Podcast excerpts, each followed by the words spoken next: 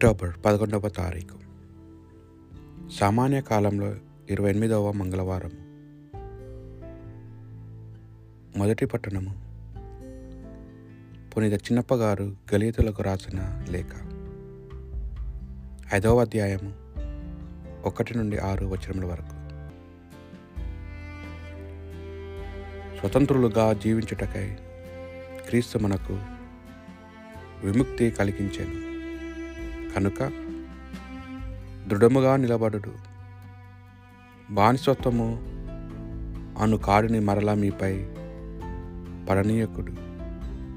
వినుడు పౌలునైనా నేను మీకు ఇట్లు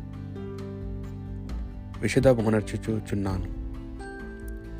సున్నతికి మీరు అంగీకరించినచో క్రీస్తు మీకు పూర్తిగా నిరుపయోగమగును. దీనిని మరలా నొక్కి ఒక్కానించుచున్నాను సున్నతి పొందు ప్రతి వ్యక్తి ధర్మశాస్త్రంను పూర్తిగా పాటించి తీరవలెను. మీరు ధర్మశాస్త్రము ద్వారా నీతిమంతులు కాదల్చినచో క్రీస్తు నుండి వేరైనట్లే. మీరు దేవుని కృప నుండి తొలగిపోయి తిరిగి.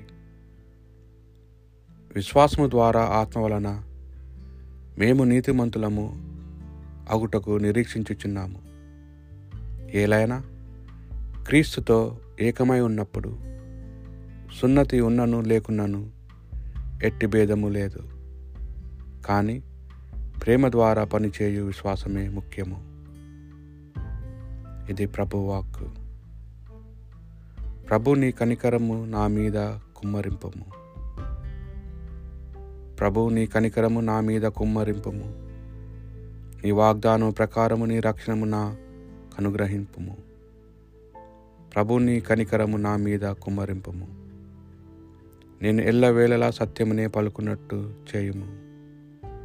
నేనును నీ విధులనే నమ్మి ఇంటిని. ప్రభు నీ కనికరము నా మీద కుమ్మరింపము. నేను ఎల్లవేళలా కలకాలము వరకు నీ ధర్మశాస్త్రమును పాటించను ప్రభు నీ కనికరము నా మీద కుమ్మరింపము. నేను నీ ఉపదేశమును చేకుందును కనుక స్వేచ్ఛగా మనుదును. ప్రభు నీ కనికరము నా మీద కుమ్మరింపము. నీ ఆజ్ఞలు నాకు ఆనందము ఒసుగును. అవి నాకు ప్రీతి పాత్రములు.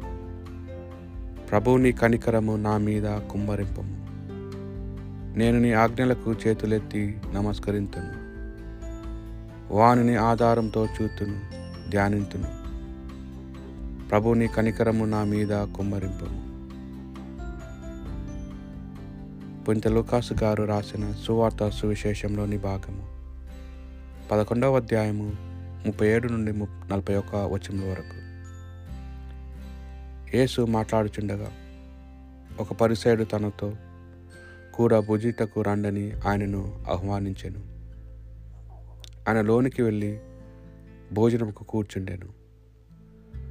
భోజనకు ముందు ఆయన కాళ్ళు చేతులు కరుక్కోను పోవుట చూచి పరిసయుడు ఆశ్చర్యపడాను. అందుకు యేసు అతనితో ఇట్లా నేను ఈ పరిసయలు గిన్నెలకు పల్లెములకు బాయశుద్ధి చేయుదురు. కానీ మీ అంతరంగము దౌర్జన్యముతో దుష్టత్వముతో నిండి ఉన్నది అవేకులారా వెలుపలి భాగము చేసినవాడు లోపలి భాగము కూడా చేయలేదా? కనుక మీకున్న దానిని పేదల కోసగుడు అప్పుడు అంతయు శుద్ధి అగును ఇది ప్రభు సువిశేషము.